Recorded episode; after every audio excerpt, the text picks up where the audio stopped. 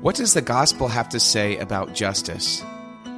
What does it look like to live God's justice in the world? That's what we're talking about today on this episode of the Tower Hill Podcast.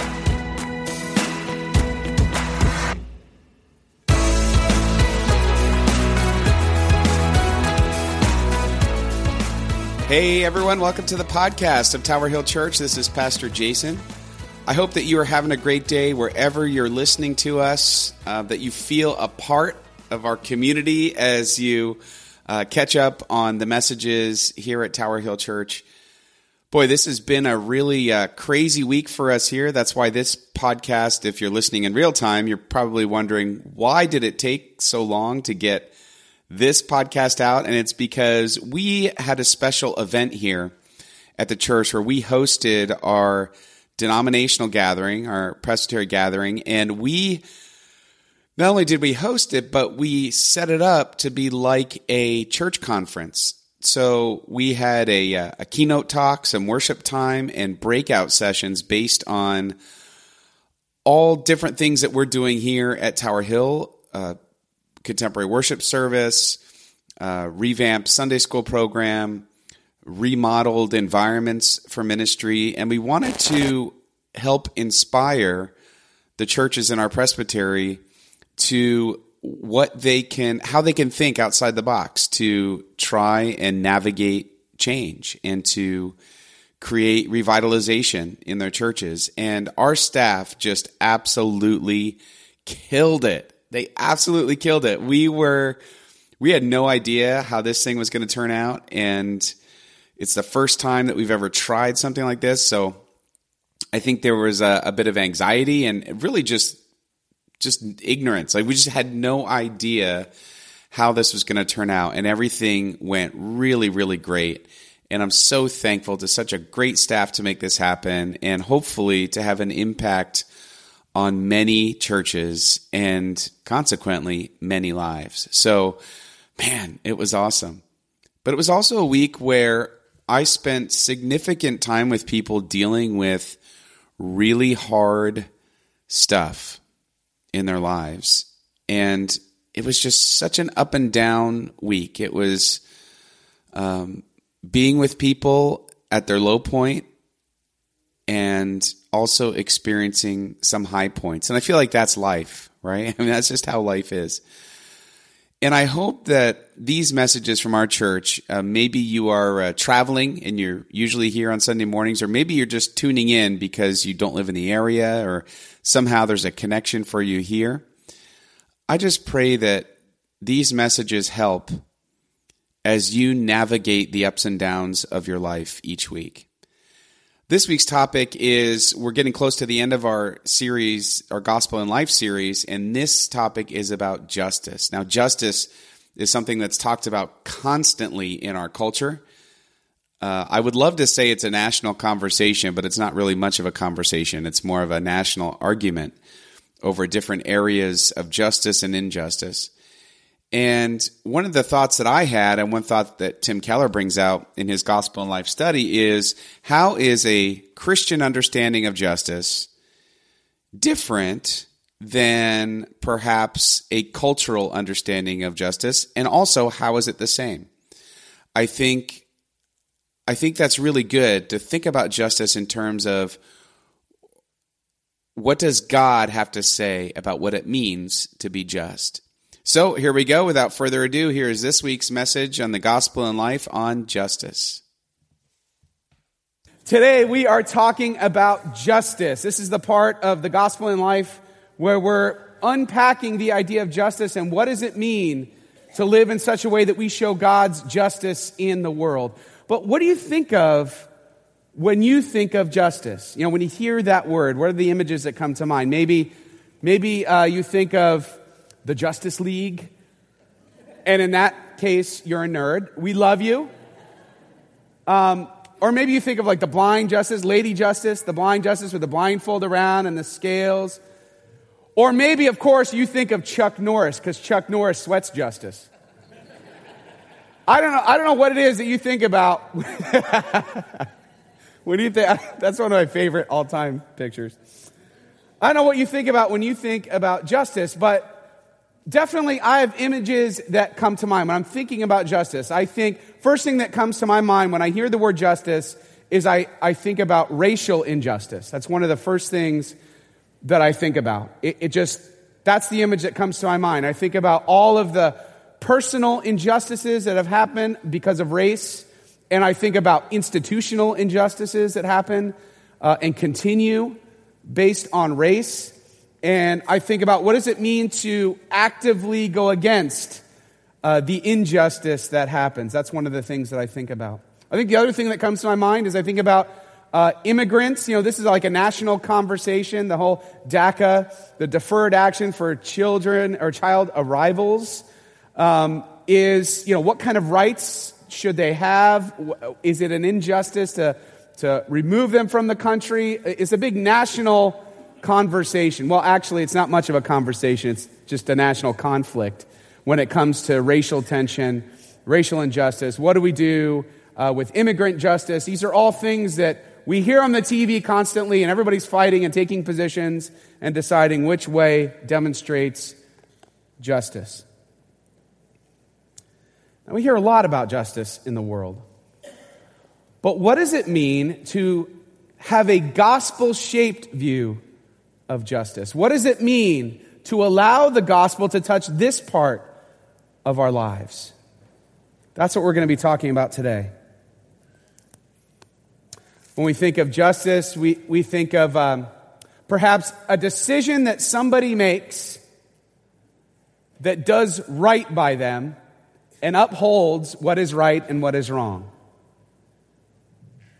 And yet we see many examples of injustice where somebody did what they shouldn't have done and did wrong instead of right. And we cry out that an injustice has been done. But I want to take us back a little bit to how we, as followers of Jesus, should define justice. My theological point of view is this is that for no matter what hot button issue there is in the world, no matter what situation, my default is I start with God. If I'm having a conversation about love, I start with, well, how does God demonstrate love? Why? Because God is love. If I'm doing a word problem in math, that would translate God equals love. So all of my love, the way I filter what is love and what is not, is based on how I understand Jesus Christ and what he did and how he acted.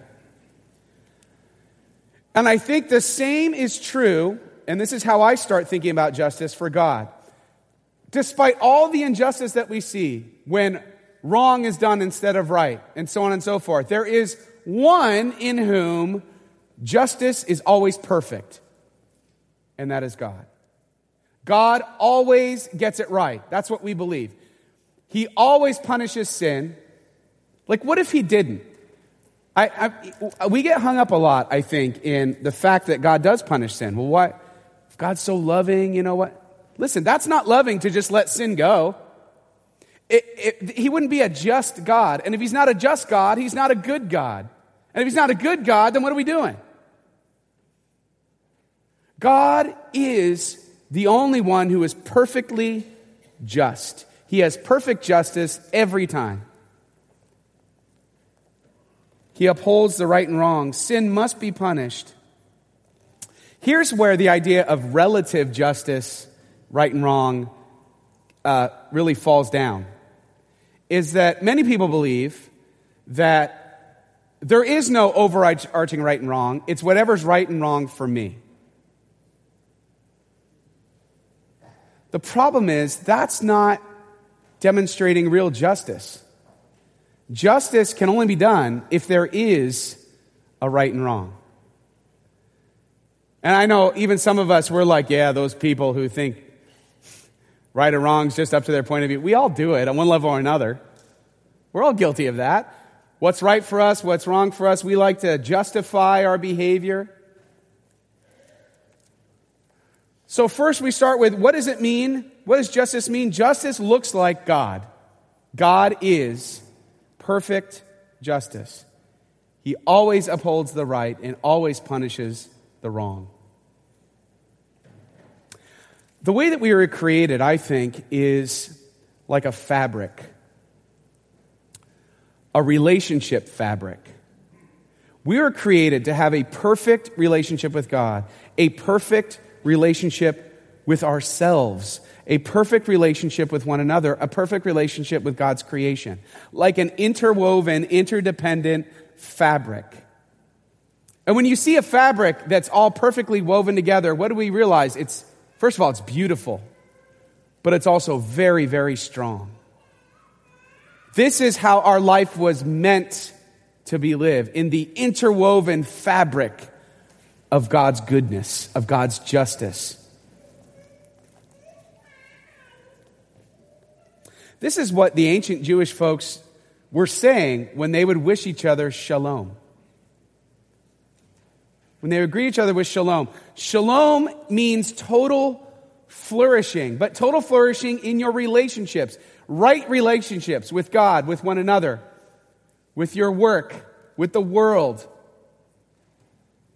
When, we when they would shalom, wish shalom upon one another, they would wish for that. May God's completeness, the way God intended life to be, may that be what you experience God's shalom.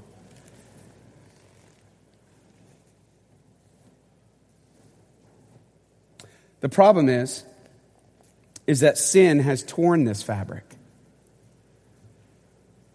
And the whole story of God and us, cover to cover of the Bible, is about God's plan to reweave the fabric of how He created everything. That which is torn is going to be made complete once again. And our job as the church is to help Him do that.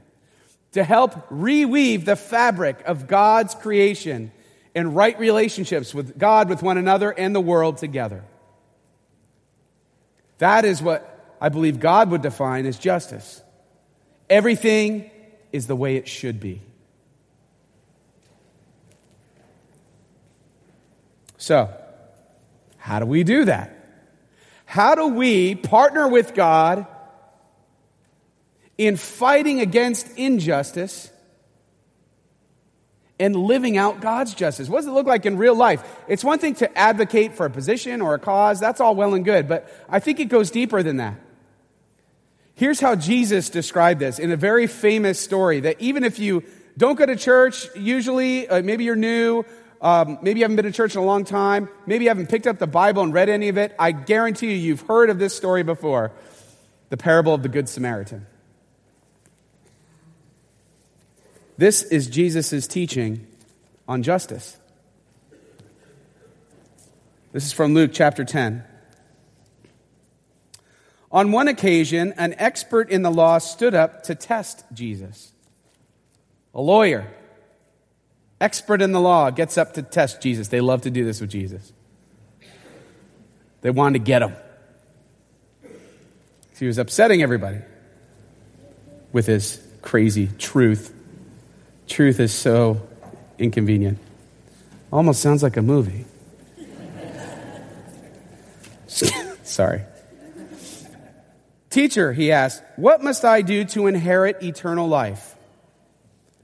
What is written in the law? He replied, How do you read it? I love that. This should be a lesson. Like, don't mess with Jesus. Like, don't start testing him on stuff because he's going to lay it down. He answered, Love the Lord your God with all your heart and with all your soul and with all your strength and with all your mind, and love your neighbor as yourself. You have answered correctly, Jesus replied. Do this, and you will live. But the guy couldn't stop, couldn't help himself. But he wanted to justify himself, so he asked Jesus, And who is my neighbor? Don't you think a lot of us, it's like we get into trouble in life when we just go around trying to justify ourselves? And here Jesus tells the story of the Good Samaritan. In reply, Jesus said, A man was going down from Jerusalem to Jericho when he was attacked by robbers. They stripped him of his clothes, beat him, and went away, leaving him half dead. A priest happened to be going down the same road, and when he saw the man, he passed by on the other side. Now, of course, we know that's wrong. We hear the story. We intuitively know that's wrong. The priest should have stopped. But what was going on with the priest and who did the priest represent? Remember, Jesus isn't telling a true story. He's telling a made up story to tell a point. So the priest, if, if he saw somebody laying on the ground with, you know, covered in blood, he wouldn't want to make himself unclean because he's a priest.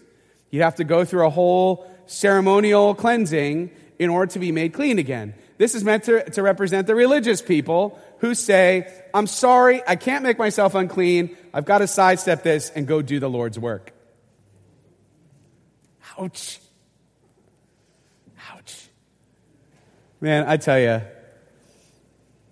as I was preparing this sermon and reading through this story, I'm just like thinking to myself, how many times, Pastor, have you sidestepped the hurting because you had to go do the Lord's work? Oh. That's what it's meant to represent. So, too, a Levite, when he came to the place and saw him, passed by on the other side. A Levite, again, an expert in the law, not lost on this lawyer asking the question. Right? It wasn't just the religious people, it's the experts in the law. Oh, oh yeah, yeah. He too sidestepped and kept going.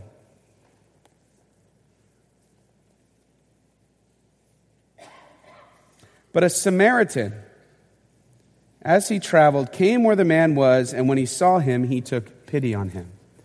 This is a huge deal that the hero of this story would be a Samaritan. Because Samaritans were hated by the Jews.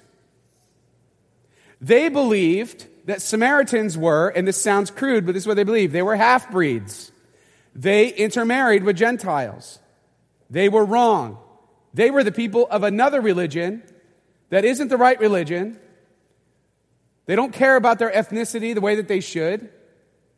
They're the bad guys. We don't associate with them. And what does Jesus do? He turns us around, he makes the Samaritan a hero of the story.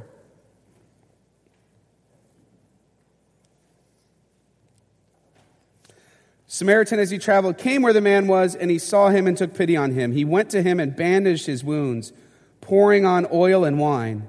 Then he put the man on his own donkey, brought him to an inn, and took care of him. I was thinking about this as just a little rabbit trail. This, is an aside right now.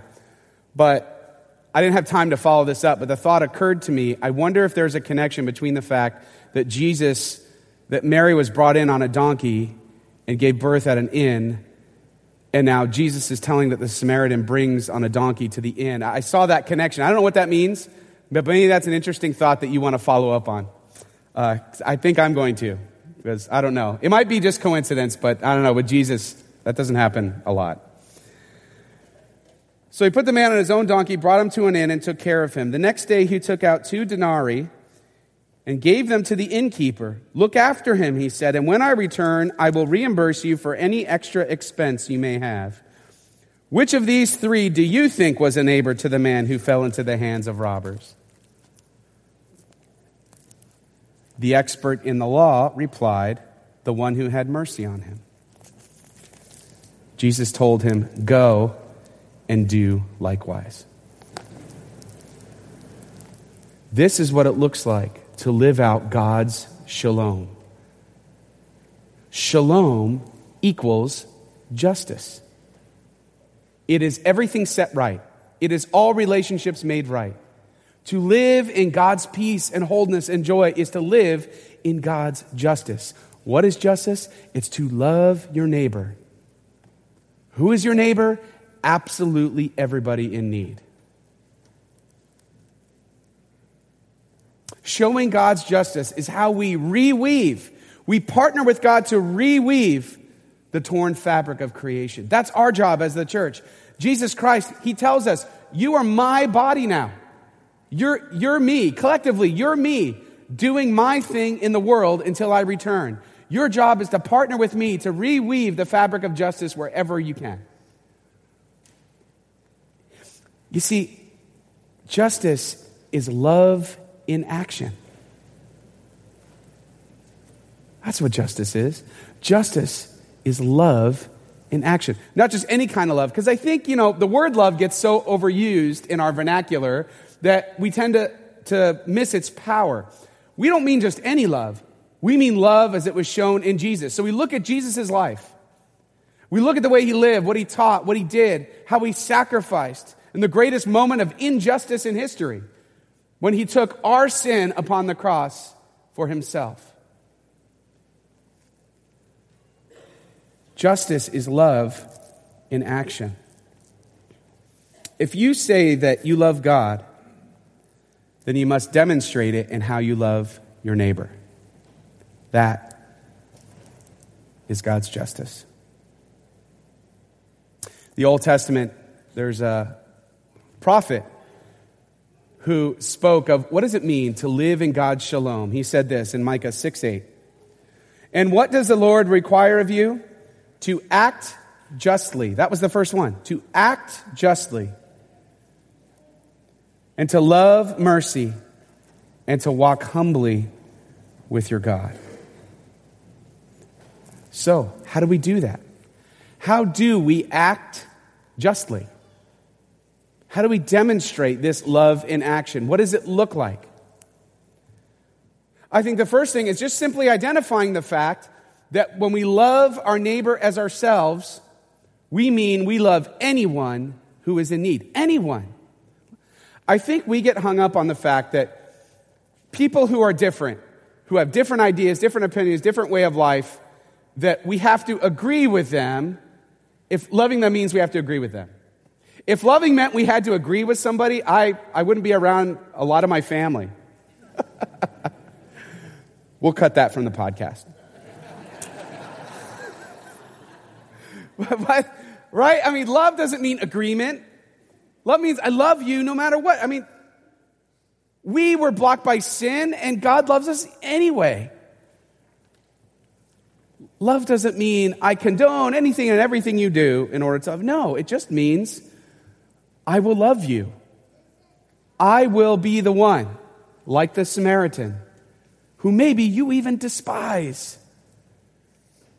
And I'm going to show you mercy.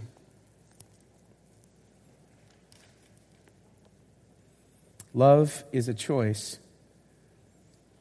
The Samaritan didn't have to convert to be a Jew before he did the right thing. And a Jew didn't have to convert to be a Samaritan. Right? They still disagreed but the Samaritan showed love. Here's the thing we love to love the people in our inner circle. We love to love the people we love. But then what about all the people outside of our circle? See, I think that's what this is calling us to. It's saying, love everyone just like you love the people in your inner circle. Treat them like that. Treat them with that kind of mercy. Treat them like you treat the people that you love the best. Love them all the best. Think about how that would change how we go about our lives if we truly love people the way that we love people in our inner circle. What if we widen that circle to include absolutely everybody who we meet? This was a, a sign that was put up by a pastor, and I thought this really captured it. Love your neighbor. You're black, brown, immigrant, disabled, religiously different, LGBTQ, fully human neighbor. That's hard. We, we look at things on that list, and maybe some of you are like, no, no. We love everyone, no matter what. So, how do we act justly? The first thing was to love our neighbor, and that means anyone in need. The second is we have to work to change social and political structures that produce injustice. Yes, we should be a part. The church should be a part of that conversation. We should be trying to affect change in the world.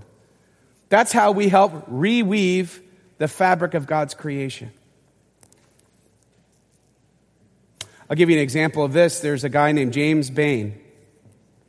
He spent 35 years in prison for a crime he did not commit. He was a young black man who was targeted, put in jail. 35 years. DNA evidence overturned it 35 years later. We should find injustice like this and work to change it. This is done by the Innocence Project, uh, worked on his case. I think another example, International Justice Mission, is a Christian organization that helps with uh, sex trafficking and slavery. They're working to free people who are oppressed. Where there is injustice, they create justice. That's what we need to be about. Because wherever we find justice, there we find God. Why? God is justice. He is true justice. He is perfectly just. We're called to do justice, to love mercy, and walk humbly. What does that look like? How do we do it? We share God's heart for justice. We share God's heart. You see, Jesus was born into a minority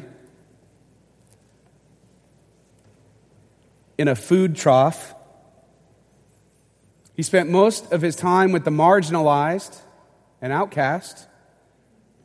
He suffered the world's greatest injustice through his trial, his torture, and his crucifixion for us. He was placed in a borrowed tomb. When we live into shalom, we become people of justice. We have been made just because of what Jesus did on the cross. It starts with us, but it doesn't end with us. And then we work for the justice of the world. We're a part of reweaving the fabric of God's creation. Jesus talks about this in Matthew 25 when he's talking about really the, the judgment day, the end times. The righteous people, he's going to call them out. And he's going to say, You know, did you care for me when I was laying on the side of the road? And it says, verse 37 Then the righteous will answer him, Lord, when did we see you hungry and feed you, or thirsty and give you something to drink? When did we see you a stranger and invite you in, or needing clothes and clothe you? When did we see you sick or in prison and go to visit you? The king will reply, Truly I tell you, whatever you did for one of the least of these brothers and sisters of mine, you did for me. Our God is a God of justice. Maybe we should sweat justice, just like Chuck Norris. Man, what a tie in.